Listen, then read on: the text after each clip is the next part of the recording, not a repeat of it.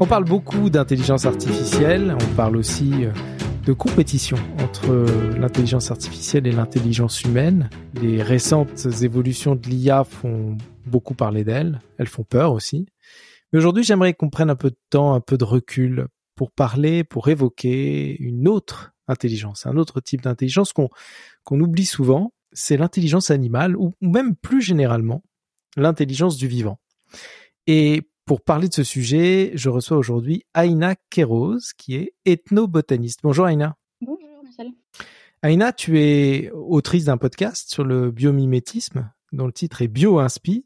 Tu es aussi enseignante à l'ITSEC, à l'Université de Paris-Saclay. Tu es aussi la co-autrice d'un ouvrage dont le titre est Cosmétique, parfum et émotion, euh, l'apport des neurosciences, donc euh, vraiment l'intersection euh, des neurosciences et des sujets autour de des émotions. Tu travailles dans le monde des cosmétiques d'ailleurs. En fait, j'ai voulu t'inviter pour pour parler de ce, sujet qui est assez peu évoqué en ce moment dans les médias, mais parce que tout toute notre attention est consacrée à l'intelligence artificielle depuis la folie de la sortie de ChatGPT. Et ce sujet, c'est l'intelligence du vivant intelligence qui regroupe l'intelligence animale, voire même l'intelligence végétale. Est-ce qu'on peut vraiment parler d'intelligence du vivant?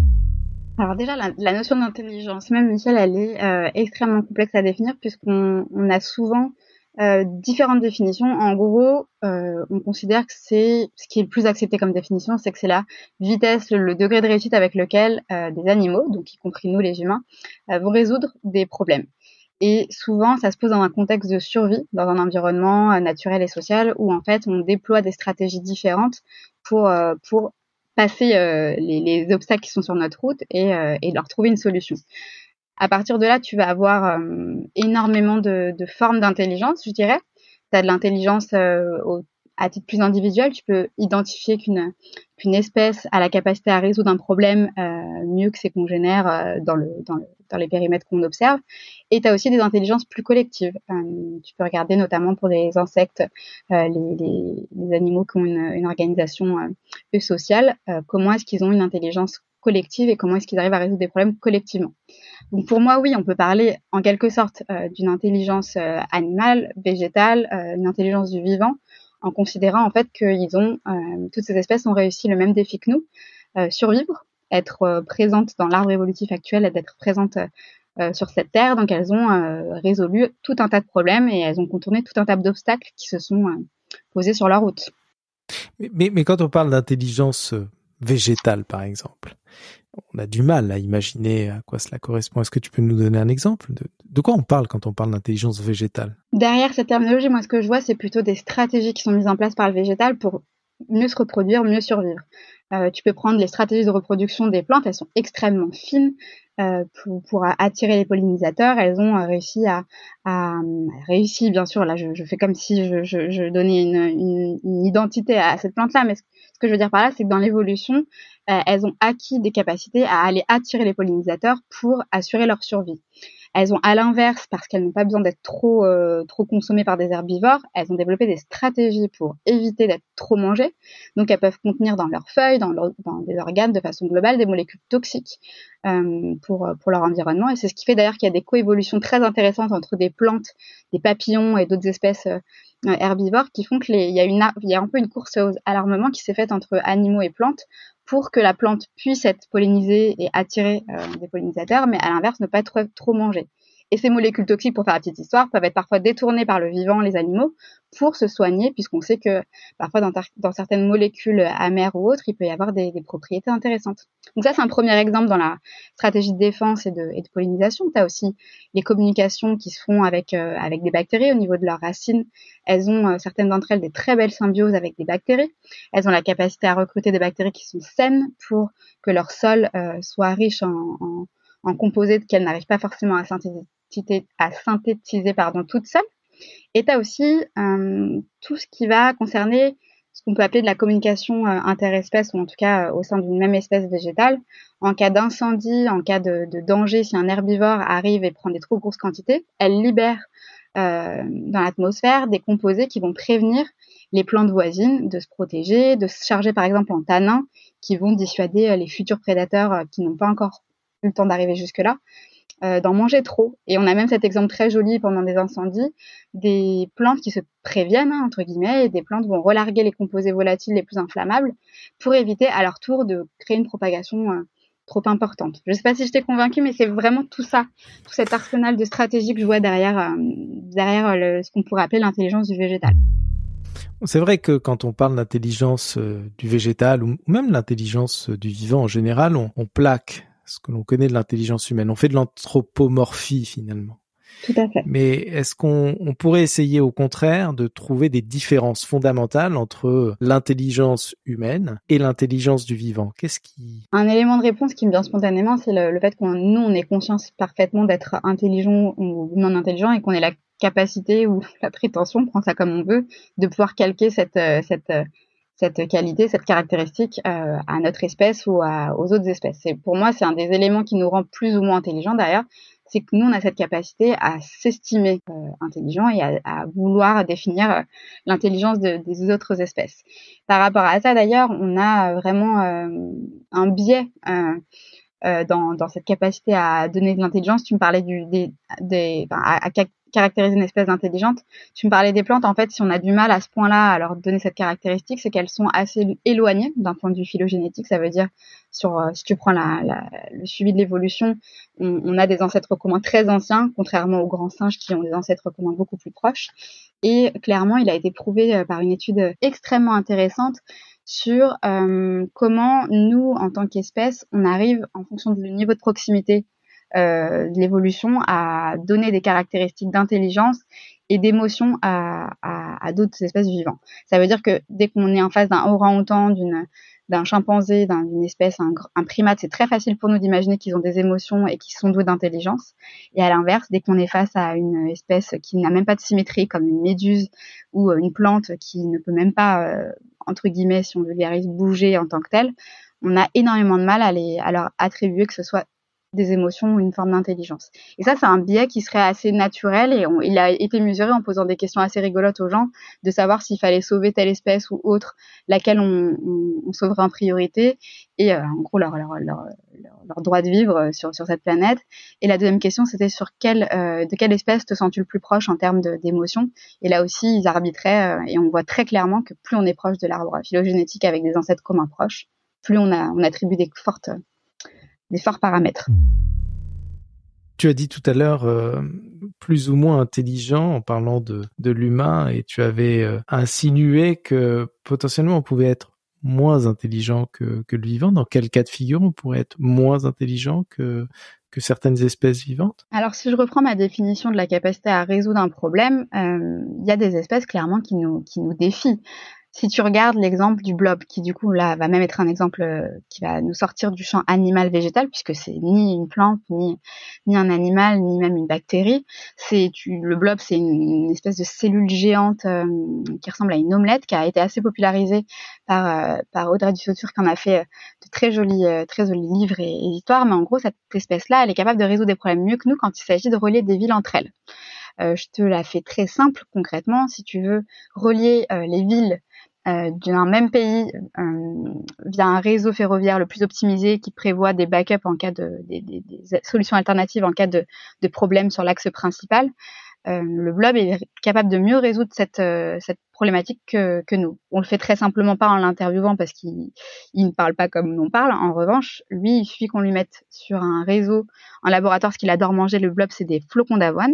Si tu euh, cartographies exactement un pays avec les villes entre elles, il va créer un réseau il va vasculariser sa cellule de manière à réunir les, réunir les points, les flocons d'avoine de manière la plus optimisée possible avec des chemins secondaires. Et ça, aujourd'hui, le fait mieux que nos meilleurs ingénieurs qui sont pourtant formés à, ce métier. Il y a même des algorithmes qui sont bio-inspirés directement de cette capacité qu'il a à éviter la redondance et à, et à optimiser ses chemins. On connaît le blob euh, parce qu'on avait reçu Audrey Dussutour euh, à l'échappée volée, je crois que c'était en 2016, il me semble. Et en effet, on avait eu l'occasion d'ailleurs de manipuler des blobs et, de jouer avec les blobs. Je crois que les, les enfants aujourd'hui dans les écoles euh, utilisent le blob, euh, ils font des ateliers autour du blob. Euh, la seule manière de mesurer l'intelligence, c'est la cognition, c'est mesurer la cognition, ou est-ce qu'il y a d'autres manières de mesurer l'intelligence? Alors l'histoire de la mesure de l'intelligence et de créer une hiérarchie dans les intelligences, c'est un vrai casse-tête euh, quand tu t'intéresses à ce, à ce sujet-là. En fait, euh, ça passait souvent par, souvent on cherchait à, à démontrer une intelligence en montrant une capacité de l'animal à avoir une, conscience de soi. Euh, ça passait par un test que tu connais certainement, le test du miroir, où on place un animal face à son propre euh, reflet et on lui met une tâche euh, qu'il aurait envie d'enlever face à son miroir, qui prouverait qu'il est donc capable de voir la tâche qu'il a sur lui. Ce test au miroir, il est très controversé pour, pour, pour, de bonnes et de mauvaises raisons. En tout cas, il avait la, il limitait euh, au fait d'aller chercher des capacités cognitives au sens euh, perception visuelle, et tous les animaux qui n'en étaient pas capables, entre guillemets, rataient le test. Même le chien, tu vois, qu'on considère quand même souvent comme ayant euh, beaucoup de capacités, ne, ne passe pas ce test-là, mais visiblement c'est uniquement parce que lui se fie beaucoup plus à son odorat qu'à sa perception visuelle. Et euh, il y a des espèces qui ont passé ce test-là et qui ont obtenu le statut d'espèce euh, intelligente, mais, mais ça se discute. Chez les mammifères, tu as donc l'humain, à partir de 18 mois, en gros, il est capable de, de reconnaître cette tâche, les grands singes, l'éléphant d'Asie, les mammifères marins comme le grand dauphin ou l'orque qui passent ce test parfaitement, mais tu as aussi des oiseaux le perroquet gris du Gabon, la pie bavarde, euh, ou des céphalopodes, euh, qui, eux, ne, vont pas forcément passer ce test-là, mais ce qui a été euh, très controversé, c'est que pourtant, ils ont visiblement la capacité à savoir qu'ils existent et qu'ils ont un corps qui apparaît aux autres, puisqu'ils vont se déguiser en, en, espèces peu appétissantes, voire venimeuses, pour éviter d'être d'être mangés. Donc ça, ça serait la preuve qu'ils sont capables d'avoir une vision d'eux-mêmes, sans pour autant passer le test du miroir. Euh, chez les poissons, il y en a qui passent le test aussi, comme la raie manta, et même plus récemment le labre nettoyeur. Ça fait beaucoup de bruit. Euh, c'est un poisson qui serait capable, lui aussi, de, percevoir son, image dans le reflet. Et voilà, la, la, communauté scientifique là-dessus n'arrive pas à se mettre d'accord parce que c'est assez réducteur de dire que euh, être intelligent passe forcément par le fait de se percevoir et, par la perception au sens vision. Ce qui fait qu'il y a des chercheurs qui ont une approche, moi, qui me semble intéressante en tout cas à, considérer, c'est une dimension, enfin une approche en plusieurs dimensions. Une première euh, composante qui serait donc effectivement la perception, la peritness, qui serait vraiment comment on se perçoit, mais au sens large, euh, en termes d'odeur, en termes de, de, de vision. Enfin, on s'appuie sur les différents sens qui existent. La question euh, de la richness, la, richesse E, qui serait donc la valeur évaluative émotionnelle. Comment est-ce qu'on évalue les choses? On, est capable de les interpréter, voire de, déchiffrer des émotions. Et tu vas ajouter à ça la notion d'unité, le fait de savoir faire des choses avec une, une, gauche et une droite, la notion de temporalité, le fait de se souvenir de certaines choses, c'est une forme d'intelligence euh, qui n'est pas forcément reliée directement à, à, nos, paramètres habituels. On a des, des le jet qui est un oiseau qui sait par exemple aller rechercher euh, des, plantes qu'il a laissées à un endroit avant qu'elles elles soient péri, périssables. Donc euh, il a cette capacité à, aller les chercher à temps. Euh, donc je trouve que cette approche-là, elle mérite d'apporter plusieurs paramètres qu'on croise et ça te donne comme un, un, diagramme en forme d'araignée qui permet de voir sur quoi est-ce qu'ils sont performants, et, et d'avoir une vision plus globale et, et holistique. Oui, ça, ça déploie l'intelligence sur plusieurs dimensions au lieu de la limiter, par exemple, au test du QI. Euh, Tout à fait. On a l'habitude d'utiliser pour mesurer l'intelligence. Et de la même manière, d'ailleurs, si euh, on essaie de transposer ce débat autour de la diversité des intelligences euh, au, au, au sujet de l'intelligence artificielle. Est-ce qu'on pourrait imaginer demain que des IA, plutôt que de s'inspirer de l'intelligence humaine. Aujourd'hui, euh, les IA, le deep learning, euh, les IA d'apprentissage automatique, euh, on sait bien que les chercheurs tentent d'une certaine manière de reproduire le fonctionnement du cerveau humain. Mais on pourrait imaginer, est-ce qu'on pourrait imaginer que ces IA s'intéressent plutôt, en tout cas essaient de reproduire ou s'inspirer d'intelligences qui ne seraient pas des intelligences humaines, mais des intelligences animales, voire végétales, en tout cas des intelligences du vivant? Est-ce que, est-ce que tu as connaissance d'ailleurs de, de projets de ce type-là? Ça, ça, répondra peut-être à ta question. Déjà, tu as, as, très bien cité le fait que les IA euh, se calquent entre guillemets de plus en plus sur l'intelligence humaine et notamment sur euh, euh, des algorithmes qui vont traiter euh, le, le, les réseaux de neurones euh, au sens cerveau humain. Mais euh, il semblerait qu'il y ait aussi des études qui cherchent à comprendre la plasticité d'autres formes de, fonctionnement euh, neuronaux au sein d'autres espèces, qui permettraient d'avoir une diversité dans les, dans les cartographies euh, cérébrales euh, qu'on pourrait utiliser comme, comme map, comme carte de départ. Ça, clairement, je pense que rien que dans l'aspect cérébral, on a cette, cette piste-là qui s'ouvre. Ce que je trouve aussi extrêmement intéressant, c'est qu'on a des algorithmes et, des calculs qui se font de plus en plus sur des comportements euh, animaux, euh, notamment je pense aux bancs de poissons euh, tu sais, les nuées d'oiseaux, on, se demande très souvent comment est-ce que ces oiseaux et ces poissons se coordonnent. Euh, le cas du, poisson euh, tropical qui a été le plus étudié, le nez rouge, montre clairement qu'il va interagir avec un petit nombre de voisins et va changer régulièrement des individus sur lesquels il va porter son attention. Et en fait, il y a tout un algorithme qui a été créé sur le fait de créer des trajectoires individuelles avec des positions euh, pour chaque individu, mais aussi les actualiser en fonction de la position des voisins et de ceux qui vont l'influencer dans son déplacement. Et donc là-dessus, tu as des développements d'algorithmes qui pourraient notamment permettre d'avoir des de drones qui seraient intelligents et qui pourraient en fait euh, se distribuer et se suivre de manière intelligente pour des opérations de surveillance ou de sauvetage, par exemple. Donc ça, c'est un exemple qui est, assez euh, intéressant et qui, semblerait être bien avancé pour, euh, pour des, chercheurs sur ces thématiques. Il y a le loup gris aussi, j'ai trouvé très joli, un, une stratégie qui a été développée algorithmique qui s'appelle le Grey Wolf Optimizer, le GWO, et ça s'intéresse à la manière dont euh, la meute s'organise avec les euh, loups alpha, euh, les loups bêta et les loups oméga. Et en fait, il y a une hiérarchie dans la traque de proie qui fait que c'est l'alpha qui généralement a le plus, qui prend le lead hein, dans cette traque et qui va faire qu'on va converger autour d'une proie.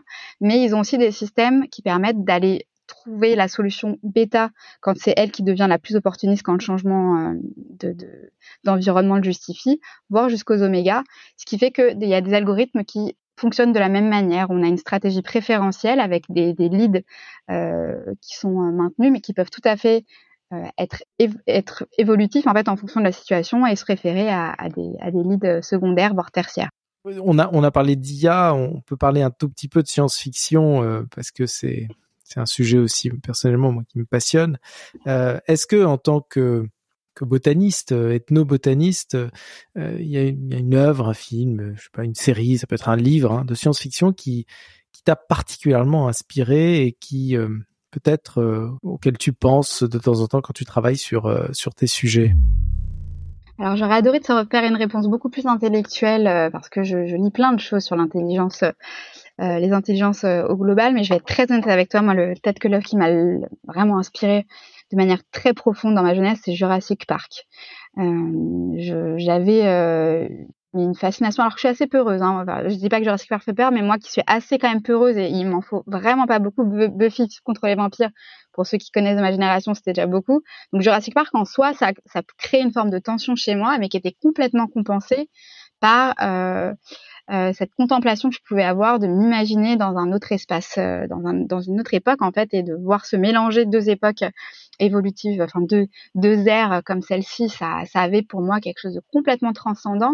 Et je vais être très honnête avec toi, je sais pas si je devrais le dire là maintenant, mais dans ma vie, je crois que parfois, à cause de, de, de fiction comme celle-ci, ça m'arrive d'imaginer si je m'ennuie, tu vois, un arrêt de bus ou quelque part, qui a un diplodocus, qu'est-ce qu'il ferait à cet arrêt-là? Je, je, je vois que ça m'a marqué au point de m'imaginer euh, ce qui pourrait se passer si on cohabitait avec ce genre d'espèces. Et je peux avoir peur d'un coup euh, au milieu de l'océan en imaginant ces immenses euh, euh, océanosaures, enfin vraiment des, espèces qui étaient géantes et m'imaginer qu'elles pourraient être toujours là. Euh, donc il y a un rapport en plus de fascination et presque d'intimidation, mais moi il m'a marqué au point d'en faire un, à la fois une envie que ça n'arrive plus à des espèces aussi fascinantes que, que ce des dinosaures de disparaître. Ça a aussi sûrement contribué à ma motivation de, de préserver les espèces vivantes, même si euh, là on n'y était pour rien. Les dinosaures, on va, on va quand même pas porter cette euh, responsabilité. Mais, euh, mais oui, franchement, Jurassic Park, même jusqu'au dernier, que tout le monde, les vrais fans, décrit en disant qu'ils sont mauvais, moi je reste une ultime inconditionnelle fan de, de l'idée et je, je, je, les suivrai jusqu'au bout, jusqu'au Jurassic World 27. Je pense que je serai là. Tu sais que tu as même euh, peut-être, tu auras peut-être même la chance de, de vivre Jurassic Park puisque c'est un projet euh, bel et bien réel. Hein. Euh, en 2013, un chercheur qui avait donné un, un TED Talk, je crois qu'il s'appelle Stewart Brand, je crois, à vérifier, qui avait donné un, un, talk sur son projet qui consistait à, à, à, faire de la désextinction. C'est un grand mouvement, la désextinction, qui consiste à faire revivre des animaux qui ont qui ont disparu. Et grâce aux, aux évolutions de la technologie, des biotech, euh, de CRISPR-Cas9, on peut injecter aujourd'hui des gènes d'animaux qui, qui ont disparu dans des animaux euh, qui existent encore. Par exemple, des gènes de mammouth euh, ça, oui. chez un éléphant. alors ça n'a pas encore été fait, hein, à ma connaissance, mais c'est dans c'est dans les laboratoires. En tout cas, il faut voir aussi, c'est d'un point de vue éthique, est-ce que les, les, films nous servent de leçon ou pas aussi? Il y, a, beaucoup de questions qui se posent derrière de, le fait de ramener des espèces disparues. Hein. Je te dis pas forcément que c'est ce que je rêve de vivre. Hein. Je, ça me va pour l'instant que ça reste dans mon imaginaire quand je m'ennuie. Mais, euh, mais euh, oui, en tout cas, je trouve ça assez fascinant qu'il y ait des chercheurs qui en aient fait une vocation, qui ont dû être encore plus marqués que moi, j'imagine, par ce genre de d'image. Mais c'est fascinant de se dire qu'on maîtrise à, à ce point-là le, génome des espèces et ça a quelque chose d'un petit peu inquiétant aussi, hein, pour être tout à fait honnête avec toi. Eh bien, pour être très honnête aussi, je pense que c'est un sujet passionnant qui mériterait un, épisode à part entière. Merci encore Aïna et, et à bientôt.